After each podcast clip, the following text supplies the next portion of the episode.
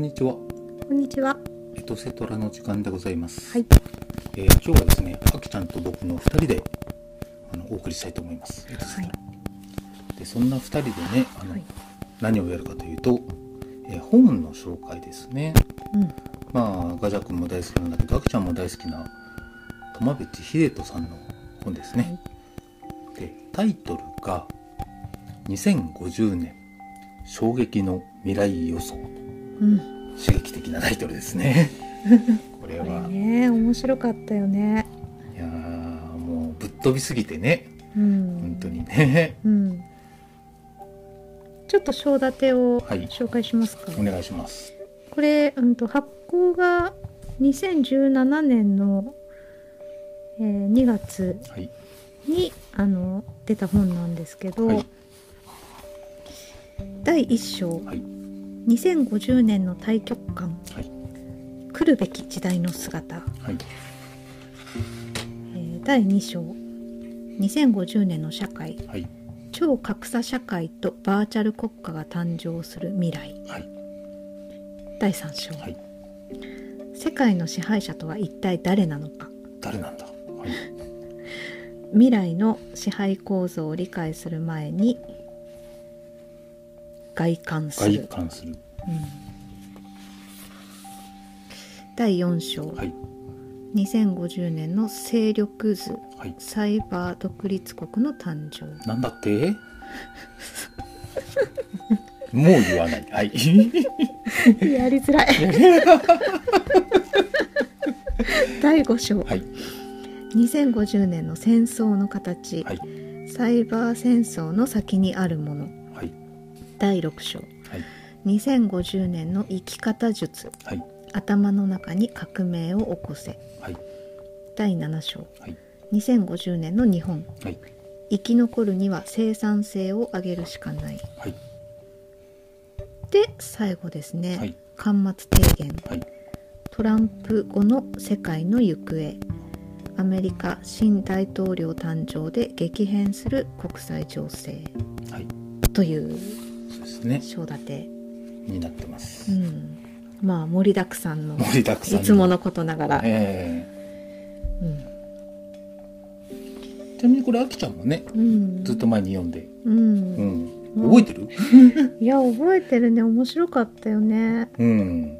あの印象に残ってんのがね、まあその超高齢化社会の到来っていうん部分の、うん。もう90歳でもまだまだ若造の時代が来ると。うん。いうこととあの高層マンションの、うんうん。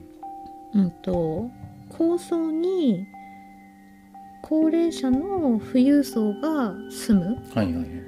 で地下に、うんうん。まあ、若年の貧困層が住むようになるっていう話とか、うんまあ、全てがあの電子化されていくうんうん。バーチャルになっていくっていう、だからそのまあ家の中であったり、まあ、窓から見るその風景でさえもバーチャル化されるから、もうそうなるとまあね高層に住んでようと地下に住んでようと、うん。あまりそのリアルが関係なくなっていくよねっていうようなところかな。うん。まあそそこあの最初の方に出てくるんだけど、うんまあすごいこう想像がつくというかさ、うんうんあのイメージしやすかったよね。あ本当にまあそうなるだろうなっていう、うんこのこのままいくとね。今の流れの先にまあそういう時代が来るだろうなっていう。うん。すごくこうイメージしやすかった、はいはいはい。納得っていう感じ。うん。でその後まあ経済の話とかいろいろね戦争の話。う,、うん。ん。まあ支配洗脳の話がうん。あのまあ他のね本でもたくさん書かれてるけどその辺りで人工知能が出てきてうん。まあその仕事と職業っていう部分も面白かったよね。まあ今回後で、うん、そこはね特はい。に言っていきたいとは思うんですが、うん、かじゃは？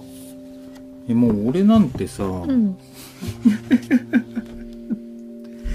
まあ本当に一言で言えばそのまあ社会のねあの、うん形の変わるっていう部分も面白かったしあとその国家の形がねなくなっていって、まあそのねサイバー独立国の誕生で第4章って言ってさ。うん。うん。面白かったね。ねえ。とかあとお俺的にはやっぱその2050年の戦争の形っうん。ていうところも面白くてさ、うん。でまあちょっとねあまあただ各章ごとに本当はさややっていきたい気はあるんだけどあまりにもね密度が濃いので、うんうん。まああの今回はその第6章のね2050年の生き生き方術うん頭の中に革命を起こせとうん。その2000第7章2050年の日本。うん。生き残るには生産性を上げるしかない、うん。っていう。まあ、この2つをねちょっとまとめてうん。こういうことを言ってて、あの素晴らしいと思いましたっていうことをあの伝えられたらなとは思ってるんだ。でまあただね、あのーこの6章7章入る前に、うん。この2050年の世界っうん。てどうなってるのか。うん。っていうなんかこの本で言ってる前提を多分ねうん。話した方がいいとは思うんだ。うん。まあ2050年ってなんか遠いようですぐそこだよね。まあ今ね2021うん。単純30年後かい？そう。だよね。うん。まあもう30年切ってるっていう。うんうん。うんまあ私たちは70代になってるわけですよね。ね。うん。まあこの本で言えばまだまだ若造ですわ。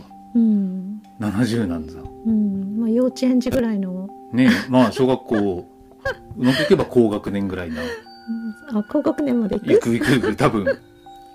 うん。で、まずこのね、友別さんが、なぜこの2050っていう数字を出してきたのかってね、うん。あの、いうところをまずちょっと解説したいんだけどさ、で、あの、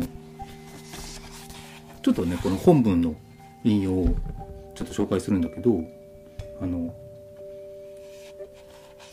つまりってね、未来を知ってより良い未来に変えたいと思うのならば、すでに一部の人たちが描いた現実である5年後、10年後の予想など意味がありません。そうではなく、少なくとも今まさに開発中の技術の特許が切れる20年先、さらにその技術が一般化し、社会に本質的な変化をもたらす30年先、40年先を予想しなければ意味がないのです。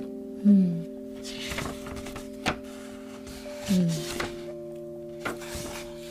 でももう少しあの引用するんですけどあの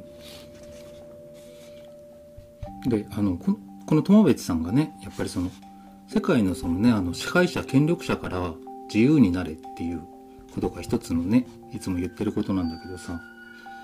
で本文ではこのね30年40年先の未来は世界の権力者たちすら把握しきれていない未来。そこに向かってマインドを変化させさせていくことこそが権力者権力者たちさえも縛るバイオパワーかっこ人間を抑圧する性権力の呪縛から脱し人間らしく生きるための唯一の方法ですと。うん。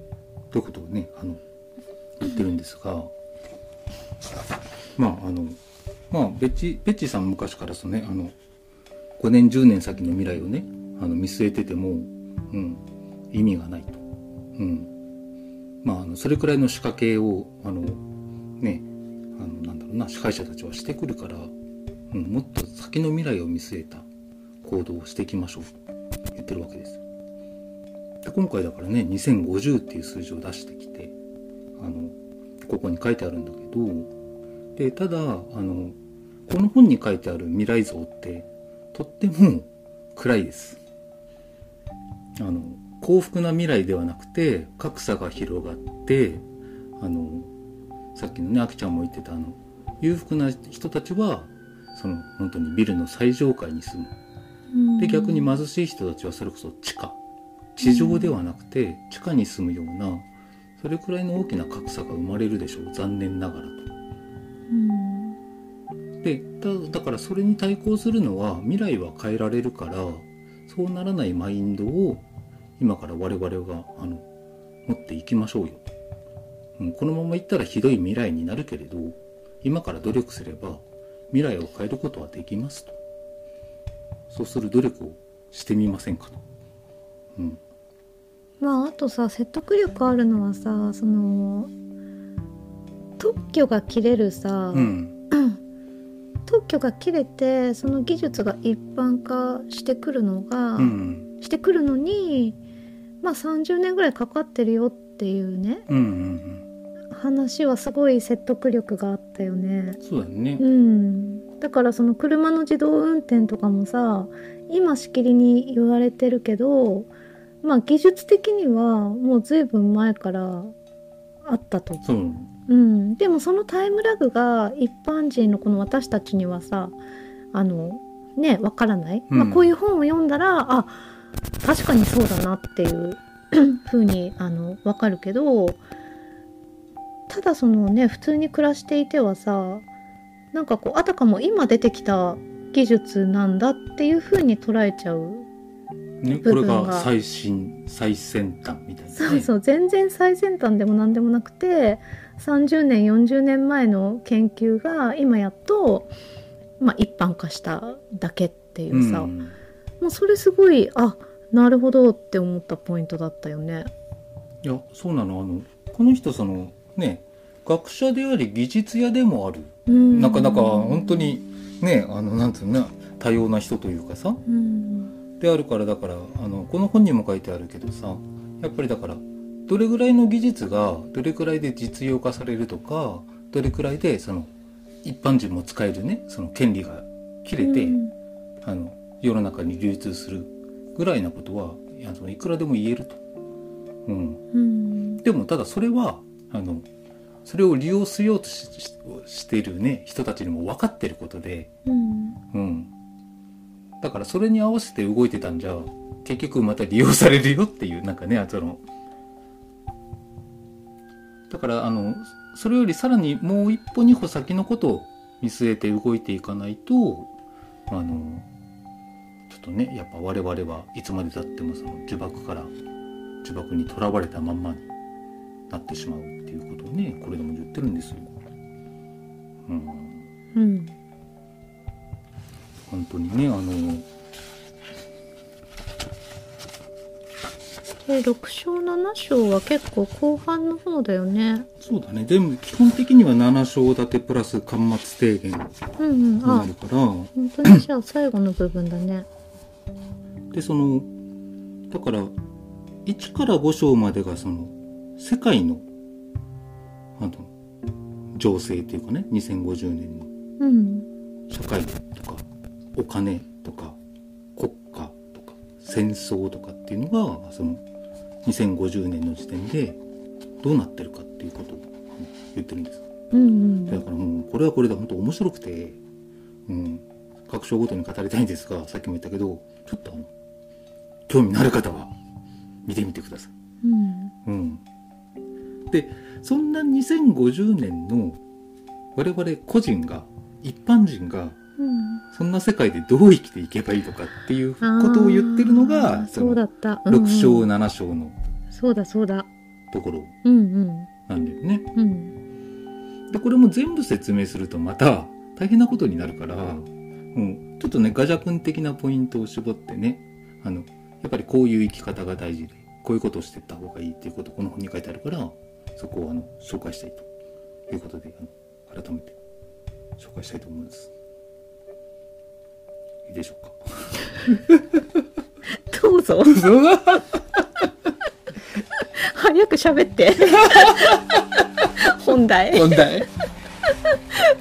いやでねあのまあこの2050年のね世界ね、あのちょっと具体的にこうこうこうこうは置いといてあのこの本で言ってる一つの世界観はあのうーんとこれはね虚経済というのかな？嘘の経済と書いてうん。あの虚経済が支配する世界になってる。ってうん言ってんだよね。うん。でそのその嘘の経済って何かって言ったらうん。あの本来ね人間が生きるために必要なこの実のニーズっていうねうん。実ニーズと呼ばれるものとは関係ない、あの嘘のニーズ。うん。虚ニーズこそがそうのん。人生において価値があるものだうん。あの刷り込まれている世界にうん。なっているだろうと。うん。でこれねあの今もやっぱりさなんだろうなあの本当に必要じゃないものをさうん。さも必要だってさ、うん。あの思われてさあこれが大事だから買わなきゃとかね。うん。こうしなきゃと思ってさ。消費消費活動がさ盛んなんだけど、うん。まあそれがさらにもっとひどくなるだねこの場合はね。うん。冷静に考えてそれ必要ですかってあのいうようなことがあのどんどんもてはやされてうん。あのなんか具体的な例出てたっけ？そのキョニーズ。あのねユニクロとねうんあの楽天の話があったんだよね。うん。えそれがキョニーズだって？キョニーズの。あ出てきてるね。でそのユニクロについてはねあの、うんとてもなんかそのさうん。新しい価値を持ったそのねいいものを安く提供してるみたいな、うん。あのイメージをねイメージ戦略でやってきたけど、うん。あのまあ、簡単には実は高いんだよと。あー思い出してきた。はいはい。でねうん。うん。でだからそのブランドねブランドイメージが先行しちゃっててさ、ありがたがってるけど、うん。そのなんだろうな。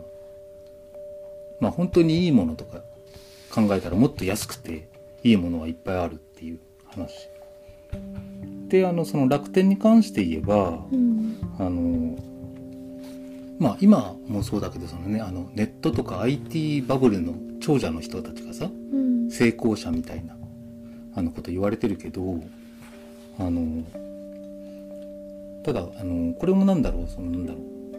成功者って言われるほどなんか革新的なことをしてるわけではなくてああそう楽天もちょっと忘れたけどそのアメリカでねそういう手法がうん。あのあってさそれをうまいこと日本に取り入れてさ。うん。うん。うん。そうだね。まあだからさそのビジネスとしてあのね成功成功者である、まあ成功事例である。っていう認識はまああっていいと思うんだけど、うんあのこのさまあベッチー先生が「キョニーズ」って言ってるところもすごいよくわかるうんよね。で今もさそのものすごいキョニーズの中でさ実際生きてるじゃん。ううちらよ。うんだからもうそれはすでに起きていることでさそれがまあますます加速しますよっていうことだね。だよね。うん、ううんん、はいはい。どうぞ。あのなんですよ。うんう。うんん、であのーだからそういったそのねあの、まあ、嘘がはびこるっていうかね、うんあの自分にとってあの本当に必要のないものが必要だと思い込まされて生きていくような世界でうんどう生きていけばいいかと一般人がこれでねもうね彼の水戸黄門ですねその答えはね一言に集約できるんです彼の水戸黄門って何？あ、印籠、印籠。ごめんごめん印籠でしょ？印籠置いたから、彼の水戸黄門じゃなくてね、彼の印籠ですね。これはもうね、あの、ですね。これは、あの、2050年経っても、2020年とも変わりませんね。えーで、その印籠はですね、うん。やりたいことをやれ。本文にはそう書いてました。うん。で、あえて、じゃあその、やりたいことをやれって、2050年経ってもね、その世界がさ、うんあ。嘘のニーズで、あの、さらに強まってさ、貧富の格差が広がっててさ、うん、国家っていうものもなくなって、あの、サイバー上で新しい国が力を持ってお金の取り合いをしていくような、そんなさらに激動する世界の中で、個人はやりたいことをやれという理由、うん。一応ね、これ二つ言ってるんだよね。ベッチー君ね。で、あの、最初にねあのーどっちからいこうかなまあまず一つは順番でいいか順番通りにいくかあの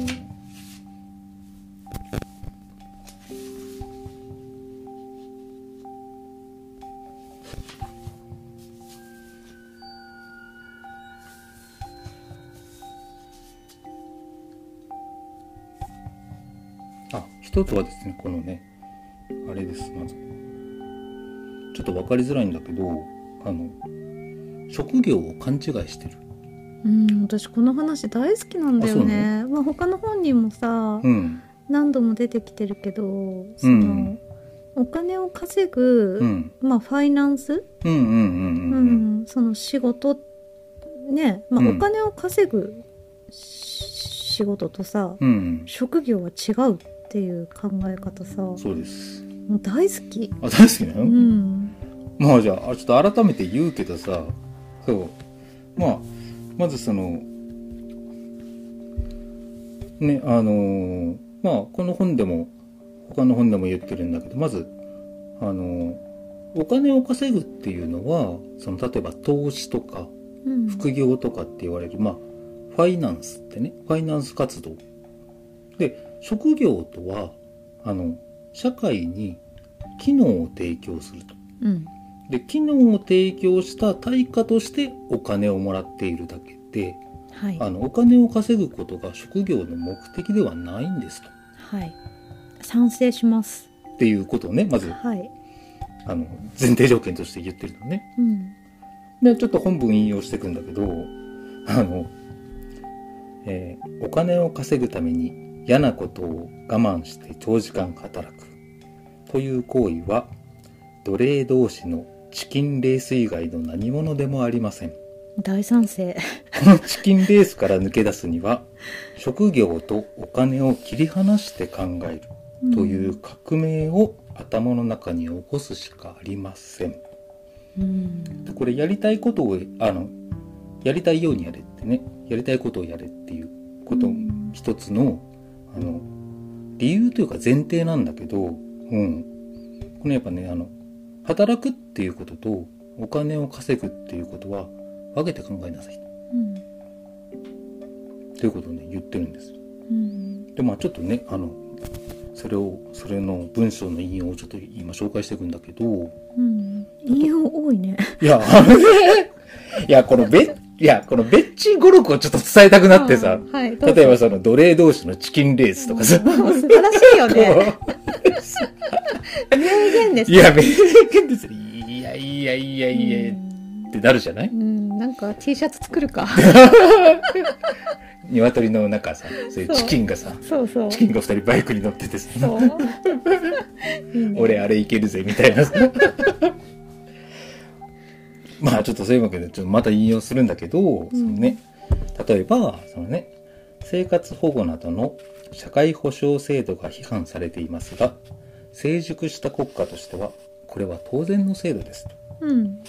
それよりも非難されるべきは職業イコール稼ぐことというデマが広がるあまり社会に機能を提供すること自体を放棄する人間を生み出しているということ。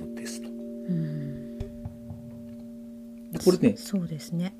うん、ちょっとあの誤解があるかもしれないから説明したいなと思うんだけど、うん。この社会に機能を提供することを自体を放棄する人間うん。ってあのこれペッチーさんの本読んでたらわかるんだけど例えばこれ例えばそのなななんだろうな引きこもりとかさうん。うつ病とかさ、うん。そういう精神的疾患を持ってうん。例えば働けなくてさうんうちにこもってるとかあのそういう人たちのことではなくてうん。あの彼がよく怒ってるのはあの例えば株とかね、あのまあこれの言葉を借りればあの社会に価値とか機能を提供しないでうん。利益を得てるうん。人。まあ不労所得ね。まあそうだね。いわゆる。いわゆる。うん。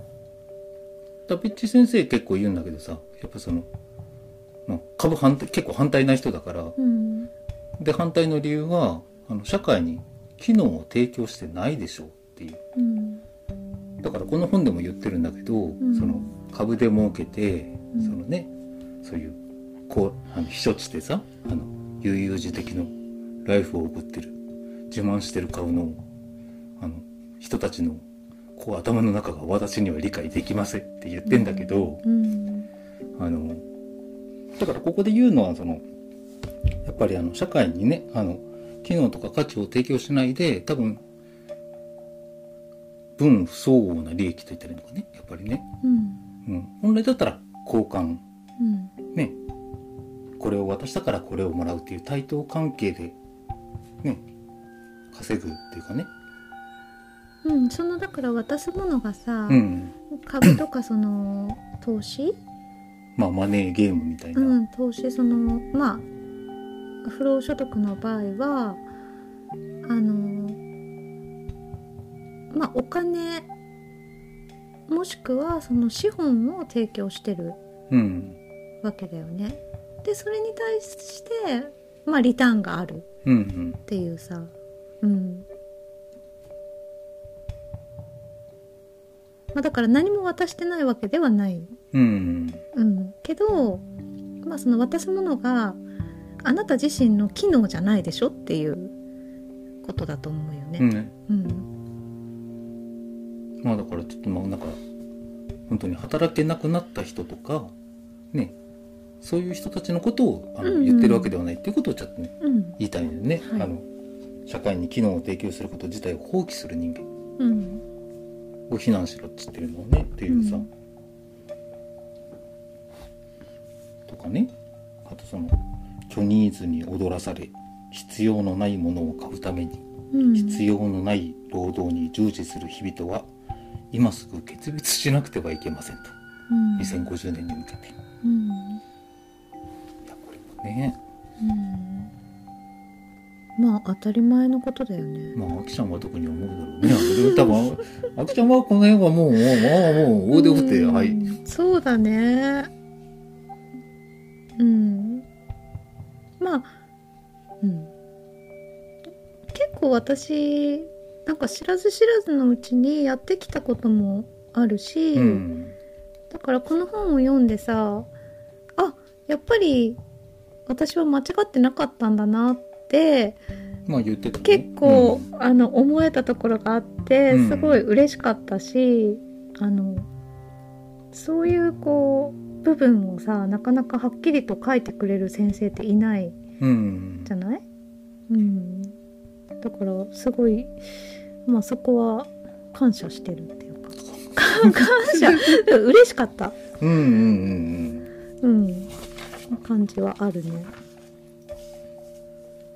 うんね。うん。まあそのだから職業イコールお金を稼ぐっていう考え方をまず改めましょうっていうのがさうん。ちょっと一つあって、でもう一つそのねやりたいようにやれってなんで言うのかって2050年に向けてねって言ってるのはこの2050年に必要とされているだろう機能を現時点で推測することはできませんと。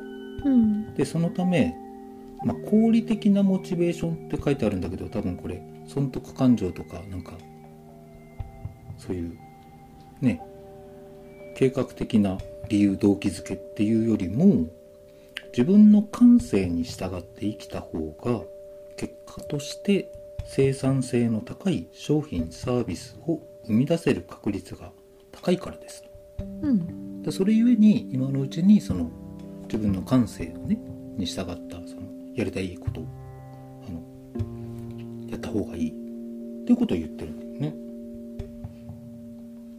でこのさこの本で書いてあるさその面白いなぁと思うのはさあの労働のに人類の生産性っていうのは確実に下がってるうんっていう話をしてるんだよね。うん、そうだと思う。それもすごい納得できた。あできた？読んでて。うん。でまあちらっと説明ししてすするとさうん。で、まあ、本文のまた本本文を言ってくんだけど、まあ、本来ならばテクノロジーの進歩によって生産性が大幅大幅に上昇していなければおかしいのだが例えば日本の名目 GDP 各国内総生産は20年ほど前から500兆円前後で横ば横ばいであると。うん。過去あの労働人口にも優位な変化はないと。うん。これが何を意味するかといったらうん。でこの20年ほどでほとんどの人間の生産性はテクノロジーの進歩に反してうん。低下の一途をたどっているということです。うん。そうだと思います。でもね自分もねそうなんだろうな。いやこれこの文章に触れて俺もそうなんだろうなと思ったんだよね。うん。だってこれだけ通信が発達してさ、うん。あの自分が物理的に動かなくてもいろんな仕事ができるようになったわけだよね。いろんな仕事っていうのはその仕事の中で誰かに何かを送るうん。連絡をするそのやり取りに全然時間が必要ないわけじゃない？ね。で例えば何か作る。まあ私だったらあの記事を書く写真を撮る、それを加工するあの処理して編集して、まあ、一つの形に仕上げるっていうことが、多分まあ過去10年20年前の状況から考えると10分の1とかそのぐらいの時間うでん。できちゃう、実際できちゃうわけだようね、ん。だから単純に考えたら私がそのまあ15年前もっとか。もっと前に同じ仕事をしていたとして今現在は10分の1の時間でうん。やれて当然なわけだよね、はいはい。うん、だからすごい実感がある。いやねあのだから、だから働く時間はどんどん少なくなっていっていいっていうかさ。本来ね。じゃないと、うん辻褄が合わないしそれでも昔と同じ時間働いてるんであれば、うん。生産性は10倍20倍になっていないとおかしいっていうことだよね。ねサラリーマンの立場から立場から言えばだからもらえるサラリーもうん。増えてなきゃおかしい。うん、時間は短くなってね。ねうん、それがやっぱその生産性が上がる。そう。ねただそこに関してはねあの勤めを辞めたあきちゃんもが危惧してたようにこの無駄なね労拘束時間とかがあったわけじゃない？うん、まあだからなんなんとなくさ その組織とかうん。の働き方ってさまあ9時5時うん。で拘束されてるとなんか働いた気になるっていう。まあそうだよね。働かせてる方も働かせてる気になるっていうさ、まあ気だけの問題だから実質を測ってないじゃんそれって。うん。っていうことかなって私は思っていたけどね。多分だからここのことで関生産性に関して言えばさうん。多分今回のコロナでさあのまあねあのリモートワークができるような仕事はさどんどんさ以前のさ労働時間よりも少ない時間に俺はなっていくと思ううん。だけどあら不思議。なんか生産性は下がらないような気がするんだ。上がらないような気じゃなくて？ああだから下がらない？なんだろう。あの例えばいなの1週間5日間出なきゃいけなかったのがさうん。例えば1週間3日でいいよって言われたとしても、うん。あのこなせる仕事はこなせるっていうかさ。うんうん。うんこなせるね。ねうん。えだから多分無駄に気づくきっかけになるような気はしてるのコロナって今回さ。うん。なんかそこまでしなくてよかったよねとかさ。うんいやもうねたくさんそういうこと起きてると思うよ。うん。うん。まあ俺は肉体労働者だからちょっとまたうんうん。あれ違うけど。うん。そうそう。だからなんかいかにさ本当にその実のない時間が多かったかとかただその責任のなすりつけ合いのために多くの人の時間が使われていたかとかっていうことは気づいてるんだろうねみんなだんだんもう気づいていかなきゃいけない状況になっちゃったっていうかさ。もう俺的には暴かれてっていうかね、うん。あのうんなんかあとねそのもらう価値のない給料をたくさんもらってる方々っていうのも含めてさうん。多分ねどんどん暴かれていくと思うよねコロナのおかげで一つは。うん。うんだからだからこのやっぱ生産性が上がってないっていうのがあのうん。ねテクノロジーの進歩に反して、まあ、人間のこれ生産性の低下の一途というか、まあ、このシステムのな気もするけどね。その会社とかのね。ここまで技術が発達してるのにそれをうまいこと活用できなくて人間ばっかりね昔のやり方でずっとやっちゃってるからみたいなさ。うん。まあベッチー先生の専門分野だけどさそれって人間の脳にもさなんかあ人間の脳にそうなってしまう原因があるのかもしれないよね。人間の脳がさ、うん。その慣れ親しんだことをやろうとするじゃん、やっぱり。うんで変化を恐れる。そのまあ変化やったことがないこととか、知らないことっていうのは脳にとっての恐怖じゃない、うんうん。だからそれを避けようとするじゃん。脳は、うん。うん、だから私自身はそれをやってみようと思っても私の脳は拒否する。うん。拒否したい。っていうさその仕組みがあるからそこを乗り越えられないと多分その組織としても社会全体の仕組みとしてもなかなかその変わっていけないっていうさ。うん。まあ大きく考えるとうんうね、ん。なのかなとも思うけどねだからまあ個人でやるべきことはそこを乗り越える。その脳の恐怖に負けないっていうかさ。うん。ところかなって思うけど。いやだから本当にあの効率性とかさこここでちょっと生産性とかって書いてあるけどさあの生産性を高めるとかっていう前に人間は特に年配の人はさ価値観変えないとあのダメなんだと思うんだよね。うん。そのテクノロジー例えば俺も人のこと言えないけどさあの結構コンピューター嫌いな部分があるからさ。うん。だから便利な機能を意図的に使おうとはしないんだよね。めんどくさいとかさ。うん。やっちゃうんだけどう、ん。うん、これもやっぱ変化を恐れるその脳の働きのところだと思うんだけどさ、うん。うん、ただやっぱでもそういったね自分を守ろうとする価値観ってのを変えていかないとうんうん。多分だからそのうん本当にねテクノロジーに置いてかれるっていうかさ、うん。うん、これはなんかあの効率性とか生産性とかっていうよりもっと根本的な部分かなーって俺はこれ読んで思ったんだけど。うん。新しいものを、新しい技術とかをうあの貪欲に受け入れていかないとさ人間がね。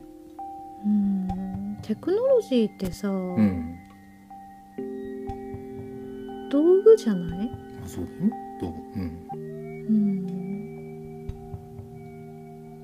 ねえだからどう使いこなすかだよね。まあただだからさやっぱ慣れ親しんだ道具でさ例えがいいかどうかわかんないけど例えば大工がいてさうん。電動のこの方が便利でしょって言われてさうん。でもその人は昔からのそのさうん。手動のノコでやっててさ、うん。いやーでも俺は電動ノコは認めねえって言っね、うん。慣れ親しんだこいつがいいってうん。あのやっちゃうみたいなさ。うん。うん、まあそれさだから自由なんだけど、うん。選ぶのは、うんだけどその電動じゃないさ手動の道具でさ素晴らしい仕事ができるとするよねその人が、うんうんうんその大工さんが。うんでその素晴らしい大工さんが電動を使った時に10倍素晴らしい仕事ができる可能性あるじゃん。まあそうだね。うん。うん。でもかたくなにその俺は使わんと。うん。電動はね。うん。もうここが今ここのこの道具で作るこの俺の技術がうん最高なんだと思って何十年もやり続けてもそれはそれでさまあその人の自由だけど そのもう一方の可能性はその時点で消えてしまうよね。もしその人がその電動の子をすごい短期間でマスターしてさ、うんで作った時に本当にその価値ってものすごいかもしれないじゃん。やってみたらね。うん、いやだからこれね ただこのそのテクノロジーの進歩に従ってさうん。でもやっぱりこの人間のやっぱ価値観の対立まあ昔からあるんだろうけど大人と子供例えばねうん。古い価値観と新しい価値観の対立みたいのってさ。うん。うん。なんかこれってやっぱりあのーあるんだなぁとは思うよね。でもさその価値観で言ったらなんかその大工さんとかさ例えば宮大工とかいるけどさ、うん。あのお寺とかねあの何神様のなんだっけ神社？まあその宮大工でなんだっけいるよね専門のね。そう、うん。そういう神社仏閣ねやる人とかさ。あとはその日本の伝統文化にさ、うん関わっているその職人さんたちっていうのはさあのテクノロジーが入らないことで価値がますます高まっていくっていうこともあるからさちょっと一概には言えないけどね。そうね、うん。あのその辺のことせ生産性では測れない価値がまたさあると思わない？いやその分野はさ。うん。だからあのこの本でも2050年でも言ってるけどこのまあだから逆にアナログ的価値ってのが出てくる可能性はあるっていう話よね、うん。アナログここまで高度にテクノロジー化されたこそからこそのうん。アナログ、ねうん。だからそういうなんか文化的価値がないものうん。の場合例えば行政システム。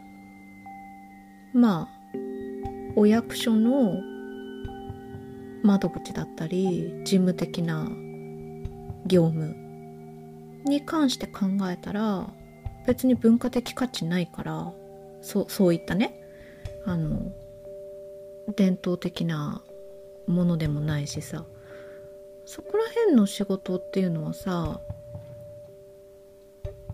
そのテクノロジーを入れてどう効率化していくかっていうことが全てじゃないかなって思うんだけど。こはね この本でも紹介紹介してたんですね。あの、うん。仕事に関してね。うん。どこだったかな。そのね。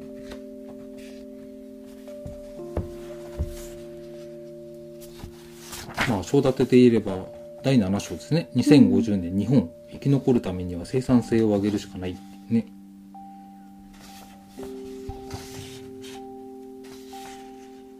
でまあ実際は2150年くらいだろうけど、ん。もう2050年ぐらいからははっきり言ってその、まあ、公務員、うん。うん、政治家も官僚も公務員ももしかしたら総理大臣でさえ人工知能に置き換えられてうん。一つの国が一つの巨大な人工知能網で成り立つ世界。うん。なってるかもしれない。で、うん。そのこのね人工知能でさうん。あの亡くなる仕事とかって結構いろんなところでさうん。特集されてるけどまあこれこの辺もねあのベッチー先生らしいなと思うんだけどさまあ例えばあの私に言わせれば人工知能でなくなる仕事と表現すること自体が誤りでありうん。社会にとって本来必要のない仕事だったということだけです。うん。だからそのわざわざ人間が本来人間がやるべき仕事ではない仕事っていうのが最初に人工知能にとって変われていくんだろうっていうこと。うん。事務的なまあこの本の例で言えば銀行の窓口から始まって基本的に多分銀行業務はほぼほぼ AI になるでしょう。うん。うん、でそれは同時同時にその公務員。そしてあとあの弁護士も出てきたけど、うん。うん、本来だどこだったかなその。まあそういう私業と呼ばれる何々ししって呼ばれるね、うん。ねうん。まあ当たり前だよね。それ。そのさ時代によってさ、仕事がね職業が変化していくってさ当たり前のことじゃない？だって今武士いなくない？まあそうだね。うん。昔はさその戦国時代はさ武士がいっぱいいたじゃん。うんうん、でもさその戦う必要っていうかねがなくなった時に武士暇になったじゃん。武士の人たち、まあそうだね、うん。でなんか前なんかで読んだんだけど、うん。武士の人たちが暇になっちゃって、うん。何をしたかっていうと釣りをしたらしいねみんな、それでなんかその一本釣りっていう、あ言葉がね。そうことがね、うん。なんか武士の人たちは一本釣りを好んだとうんいうことが書かれていてすごい面白いなと思ったんだけど、うん、要はね今武士がいないのはさ 必要ないからじゃない？うん。そういうことじゃんだからその今の時代のうん。職業がなくなったとしてもそれは当たり前のことっていうか、これだからその辺でさこの本でもさあのちょっとねあの仕事はなくなっても職業はなくならないっていううん。あの題目ではい、その仕事と職業の違いをちらっとさうん。紹介してるんだけどさあの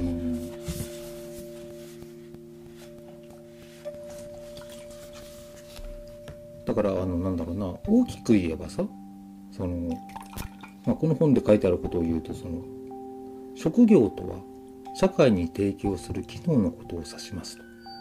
でこの概念に沿って考えると仮に運転手という仕事がなくなっても社会にとって交通手段を提供するという機能は必要ですから別の形の仕事が生まれることになりますうん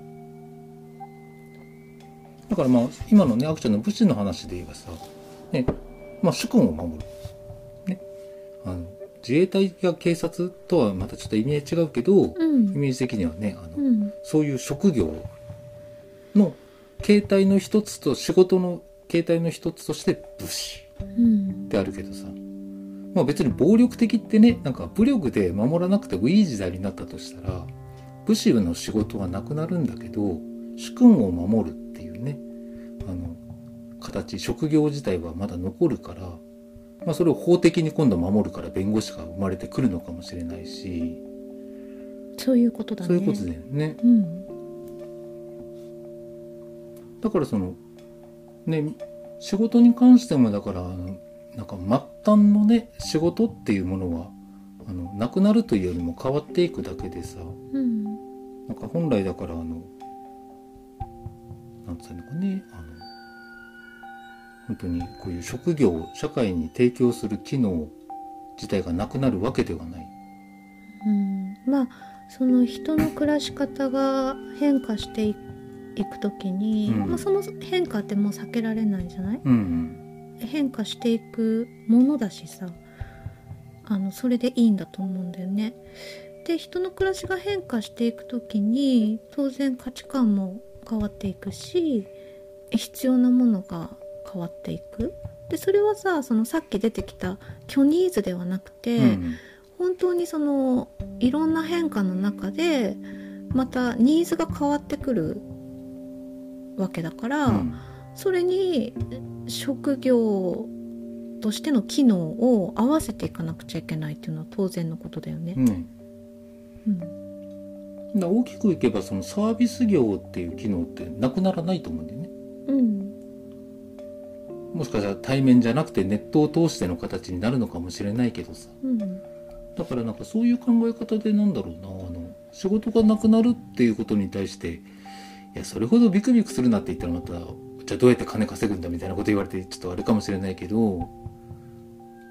うんなんかあの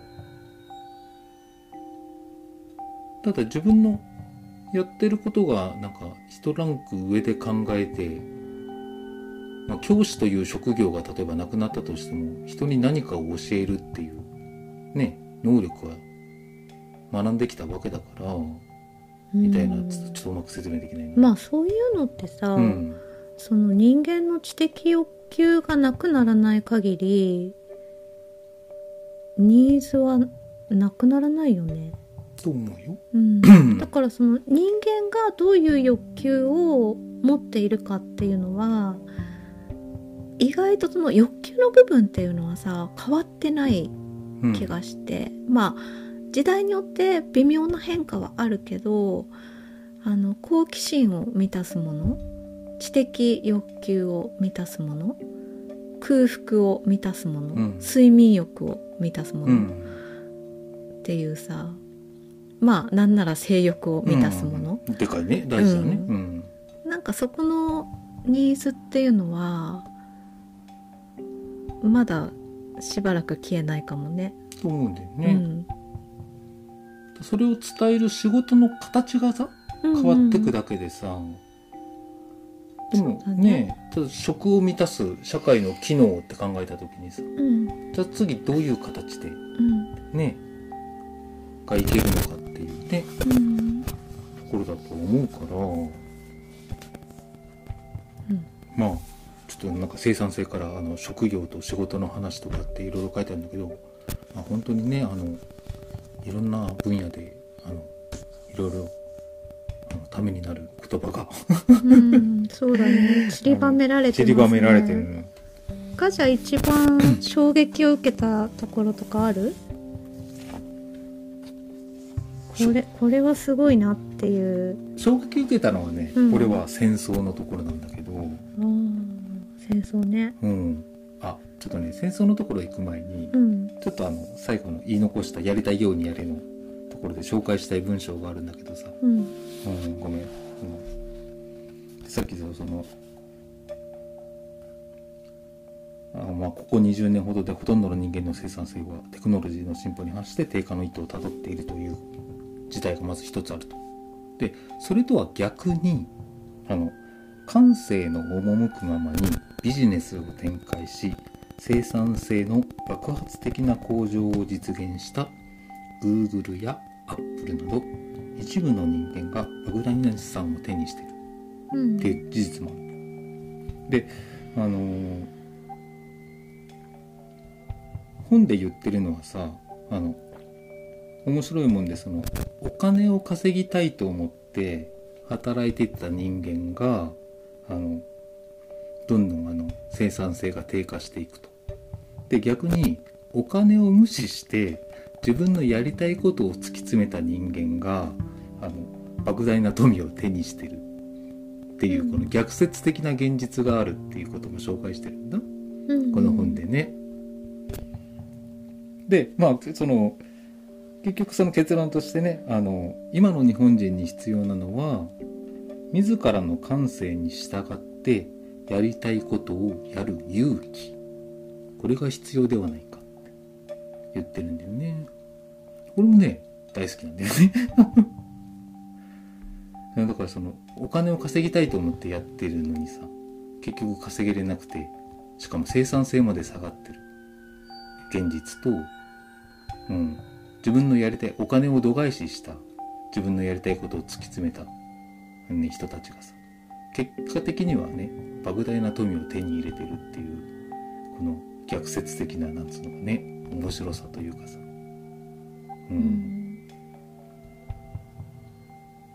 でだから今後もあのそういうふうにやっぱりそのまあここではねあの自我と欲求に忠実になりましょうっていう文章も出てくるんだけどさそのやりたいことをやるって言った時にね。うん。でもやっぱそれを高めるっていうことがあの人の目を気にするとかじゃなくてね。うん。まあ自由にもなることだろうし結果としてそのなんだろうなそのお金につながることでもあるって言ったらいいのかね。うん。っていうことをね書いてあるんですよねからまあこのうん。俺やっぱ好きだよね。この自らの感性に従ってやりたいことをやる勇気う。ん。なんかそれが叶う時代なのにさ、うん。そうしないともったいないよね。だってさそんなこと言ってられない時代があったわけじゃない？もちろん。本当になんか自分たちのさおじいちゃんおばあちゃんのことだけ考えてもさそんなことできなかったと思うんだよね。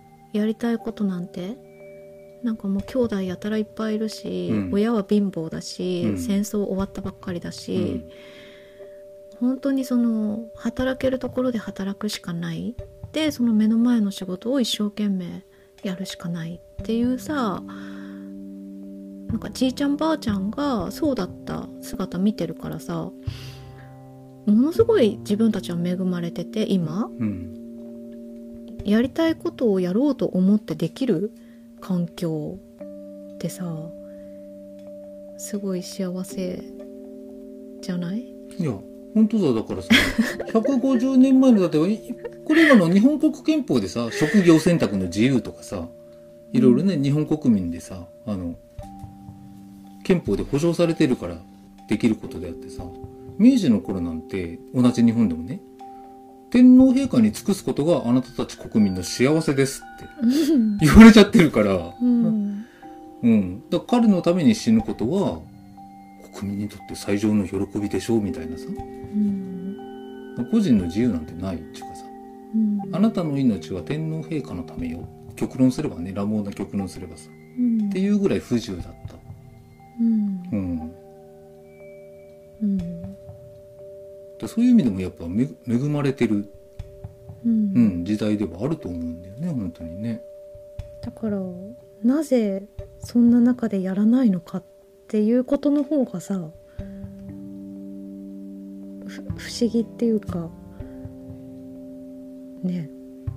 まあ、あの、それはちょっとあの、読む、な気づいた人は気づくと思うけど、うん。それはあの世界の金融資本家のその洗脳にあの載せられてるうまい うまいことを洗脳された人たちのやっぱりその、うん。ええ考え方。うん。そういうふうに持てないっていうかねなんかね。うん。うん。だから多分トップの人間たちはやっぱりそんなね主体性とか持たせないように努力してると思うんだよね日々。うん。うん。かちゃんはどうなの？このこの本を読んでみてのその感想っていうかさ自分と照らし合わせた時のこうまあ前半はちょっとね全体的なこと書いてあるからさ、うん。ね、世界のことだったり、うん。社会のことだけど、もうねうすうす気づけるようになったんだろうなと思うのがやっぱりその自分の中でやっぱりあそういうブレーキをかけてる自分がいるっていう、うんそのやりたいことをやらないブレーキ、うん、やりたいことやらないブレーキ。う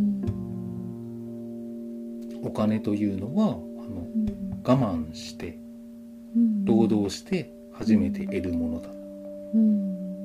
まあ、ここにもあのちょっと否定そういう感じのことこと書いてあるんだけど、うん。うんそういうねあの信念がやっぱりあるって日本人ってね。うん。そうしないとね。うん。お金はもらっちゃいけないみたいなさ。お金を稼ぐってそういうことだよねって。やりたくないことやってっていうさ。我慢したからもらえるものでしょって。それさどこかでそういうふうに教わってんのかな？いやー直接的ではないけど間接的にはなんか感じ取ってんの？感じ取ってんじゃない？親とかテレビとかさ。まあ自分の好きなね日本のそういう人情ものとかさ。そういうなんだろう心を扱うようなドラマとか。大抵ね主人公は苦労する。いい人はね苦労する。虐げられるんだよね。あれかな？おしんの影響かな？いやまあ惜しいだけでもないと思うけど、ねうん。でも自分本当にね自分のやりたいことをやってさどんどん世界がうまくいってみんなも幸せになっていくっていうような日本産のドラマを映画を俺は見たことがないよまず。うーん。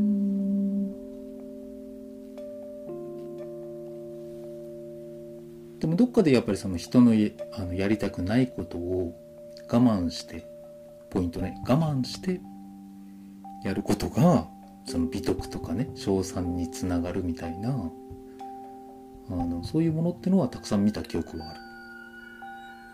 なんかさん。それもさっきの話と一緒でさ、そういう気がするだけだと思うんだよね。うん。実際のところ。でなんかその私がさ例えば全く同じ状態であってもその仕事が好きだったら我慢って感じないと思うんだよね。自分が。うんなんか気の問題じゃない？それって。今さいろんな仕事をあのさせてもらっててさまあいろんなことあるけど自分が我慢してやってるっていう気持ちが私にはないんだようね、ん。だからストレスもあまりないしなんか本当にもう嫌だなって思ったらちょっとその仕事からは離れるとかさいう選択肢もじそういう自由もあるしでもその仕事が好きじゃなかったらとか、まあ、向いてなかったりしたら同じことでもさ我慢でしかないっていうかうん。なんか忍耐でしかないっていうさだから状況じゃなくて気の問題なんじゃないかな。多分そういったそのマインドセットっていうのは特に日本人されてると思うんだよね。仕事は我慢するところ。耐えるところ。うーん。であのちょっと内容忘れたけどこの本でもちらっとおかしいよって言ってるところでさ例えばそのライフワークバランスとかっていう言葉でさうん。そのね仕事と趣味を両立させましょうっていうなんかさ気分転換でって。うん。あのそれを押してるけどだからさっき今あきちゃん言ったみたいにさ私仕事が趣味だからな。いやだからねその仕事に対してねそのだから前提として仕事に対してストレスを持つことは当たり前って思ってる人多いと思う。仕事は耐えるもので我慢するものだからだからそのはけ口のために趣味を持ちましょうとかさ。私ね我うん。慢できないんだよね、基本的に。我慢できなできない人なの？うん、結果的に良かったね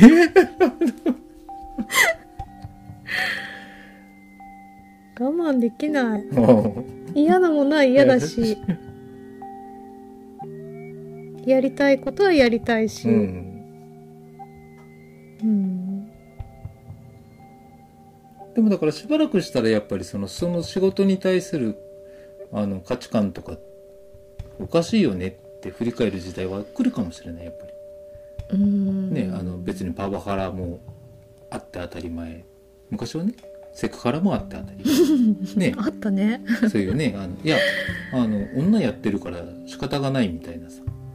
うん。そういうものってのあって当然ぐらいなさ。うん。ね。でも多分これからそういうのってなんかどどんどん変わっていく気がするけど。うん。うん。でもまだやっぱりその我慢するのかやりたくないことやるのか耐えることかそれが仕事だからみたいな。さうん。っていうのはまだ根強いとは思うようん。そうなん。だうん。もう私はあん。まりその感覚がなかったから我うん。慢できない状況からは離れてきたしうん。まああとそのお金に関すること？なんか捉え方っていうのかな、それをやっぱり考えていった方がいいよなって思うけどね。うん。俺もどうん。お金ってなんかさ本当お金もさ道具じゃない？まあ使う使うものだよね。うん。うん、でお金の価値と自分自身の価値ってさ全く別のもの？その同じベクトルで測れないものだよね本来は。なんだけどこう一般的にさまあ稼いでるそのお金の量と、うん。その人自身の価値とを混同してしまうっていうような見方も多くあるしさ、あとその道具であるものなのになんか野球選手がさバットのためにさ野球ややるのおかしくない？って私はいつも思うんだよね。そのお金を道具として考えたらバットと同じだよね。うん。なんかいいバットを自分が持つために野球そのプロプロとして野球頑張るってさ本末転倒じゃない、うっん。てよく思うんだけど。え？それどういうこと？っていうさ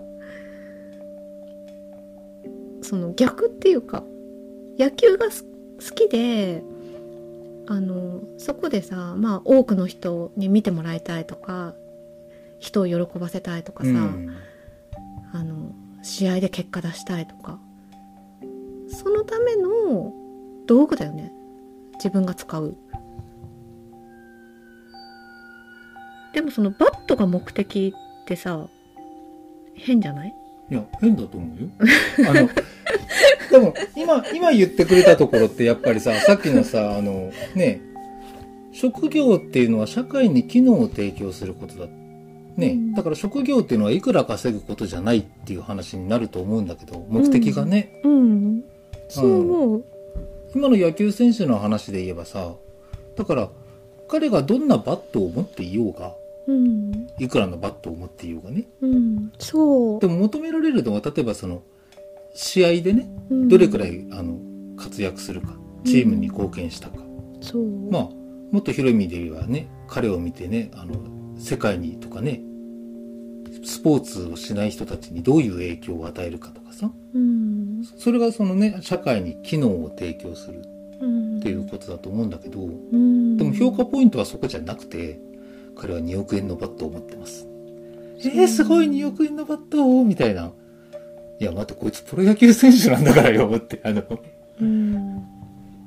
別にね木製バットだろうが2億円のバットだろうがさそれでホームラン打ったのかこいつみたいなさ。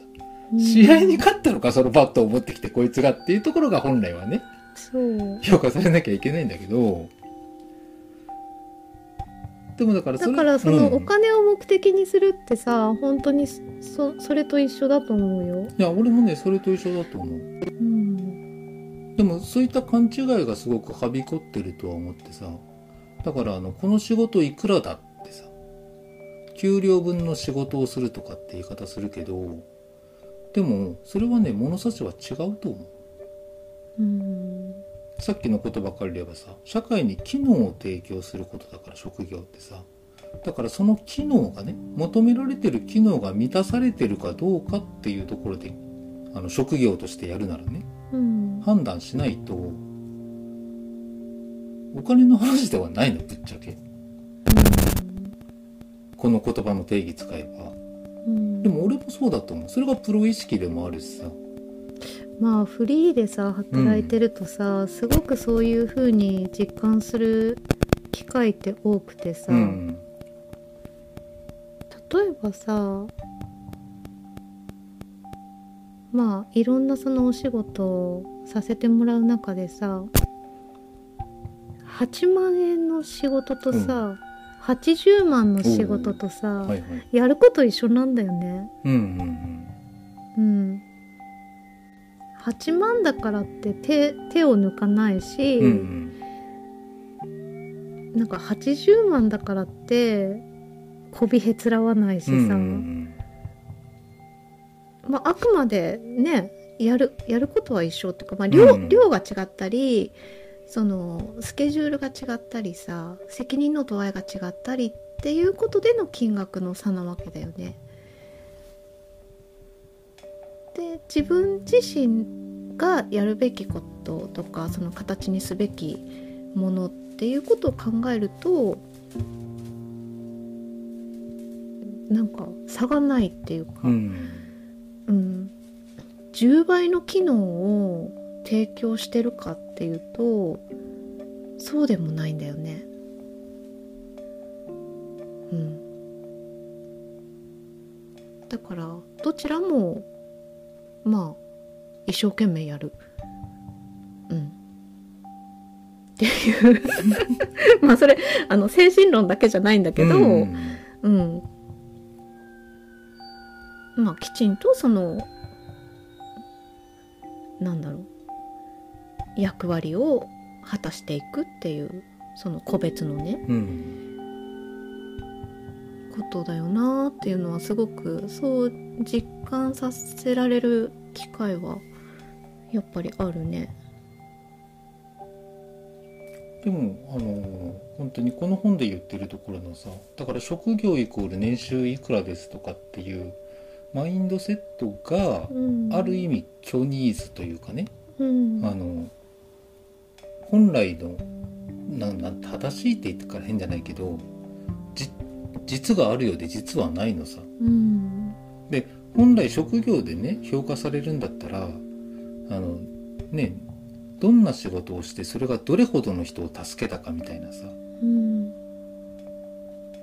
それに伴ってこの仕事がすごいとかね。うん彼がすごいとかうんねだから年収いくらですではなくてささっきの話じゃなくてさ実際見るのはねあのどれほどの担当者を持ってどれほどの人の役に立ってますみたいなさあのそういうところなんだろうけどそういうところを大事にするってことではなくてこの仕事に就いたらいくらもらえますよって。うん、でおそらくそのいくらっていうのも本当はもっとたくさんもらえるはずなんだろうけどかなりピンハネされてね年収例えば800万って言ったところでさ、うん、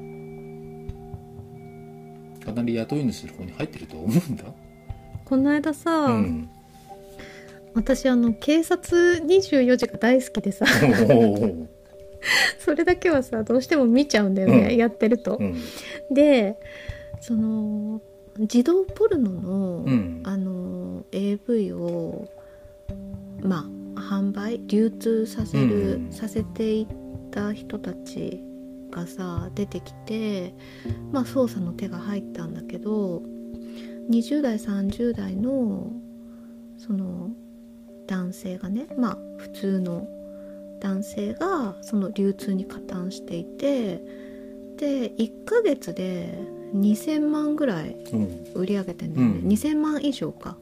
うんそれってさ言ってしまえばさそのニーズがあってまあもちろん違法だからやっちゃいけないことなんだけど、そのまあパソコン持っててさちょっとしたことができればさそんだけ稼げちゃううん。世の中なわけじゃん。だからそういう世の中でさ年収でその人を測るってさ本当に馬鹿げてるよね。うん。まあその違法か合法かっていうことも大きいけど単にそのお金だけで測るっていう意味においてはさうん。本当に馬鹿げてる気がする。なんかこう右から左にねあるものを流してさそれだけ数字作れちゃう世の中だっていうことじゃない？うん。まあここで言うところのファイナンス活動でいいんだと思 ちょっとそうね闇だけどねそれはね。ね。うん。うただじゃあ株が闇じゃないかとかさあの、うん。まあウォールストリートのねあの彼ら金融工学使ってるやつらが闇じゃないかって言ったらさ 俺もそれもどうよと思うけどうん。ねそうね。えねえ。たまたま合法なのかどうだか知らないけど合法扱いされてるだけでさ、うん。まあ法律が追いついてないだけっていう場合もあるだろうしね。ねえまあそういう意味でそのね社会的さっきさっきとかだっけ？言ったのねあの。うん。社会に機能を提供すること自体を放棄する人間を生み出してるものが非難されるべきだってねう、ん。あの言ってる例だとは思うんだよね。うん。うん。まあ別別の本で言ってるけどさただそのだからファイナンス活動っていうのはそれほど難しいことじゃない。うん今の児童ポルノの例も多分悪い例かもしれないけど当てはまると思うんだよね。うん。だただ単純にお金を稼ぐっていうことだけを目的にするっていうのは別にそれほど難しいことじゃないですよってさらって言ってるけど、うん。うんやり方ね。合法非合法。いろいろあるだろうけど。うん。考えればあれなんだろうけど。ただそういうことはするなって彼は言ってるけどね。うん。あのうんでそれはやっぱりあの健全な経済をあの蝕むものになるから。うん。あの本来ならその価値を提供してその価値の対価としてもらう。っていうのであの経済を回すのが正常な流れだからあまりそういうことやられちゃうとおかしくなる、うん。いやだからさ、うん。そういうさ こう言葉の端々にさ愛を感じるんですよ。ああわかります。私は。はい。トマベッチ先生の。はい人類愛？人類愛を感じちゃう。うん。だからもうこう読み終わったらあありがとう。って思うしこんなことこう言ってくれて教えてくれてありがとうございます。って思うしうん。なんかこう背中を押されてる感じがするよね。まああるわね。うん。ただあのよくわかんないっていう人も多いかもしれないけどうん。うん。結構やっぱある程度前提がないと読めない人の本だとは思うな。いろんな知識というか考えとかないと。うん。でもさ読んでる間にさ、ん。あのすごい読みやすいじゃん。まあ読みやすい。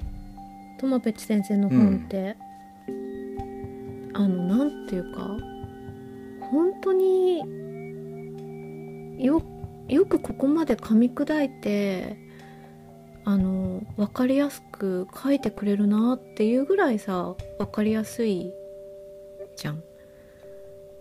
だから読んでるうちになんかこう知識がね増えていったりとかさすると思うけどね。多分ね一番初めにはね分かった気になれると思う。うん。1回目読んだ時。ね、うん、それ大事だよね。まず大事。うん。なんとなく分かった気になれるっていうのがまず大事で、ただあのーちょっと知識ついたり時間を置いて読み直した時にあのもうさらにねもう2層にも3層にもねあのこの知識の層があるからあーなるほどねとかうわーすごいねって自分も多分ねあのまた何度も読み直した時にさこれはすげえぜとか。うん。あそっかそれだからこうなるのかっていうつながるところっておそらくまたまたいっぱい出てくると思うんだけど、うん。でもそしてね。あの深みはねすごくあると思う。うん。あるね。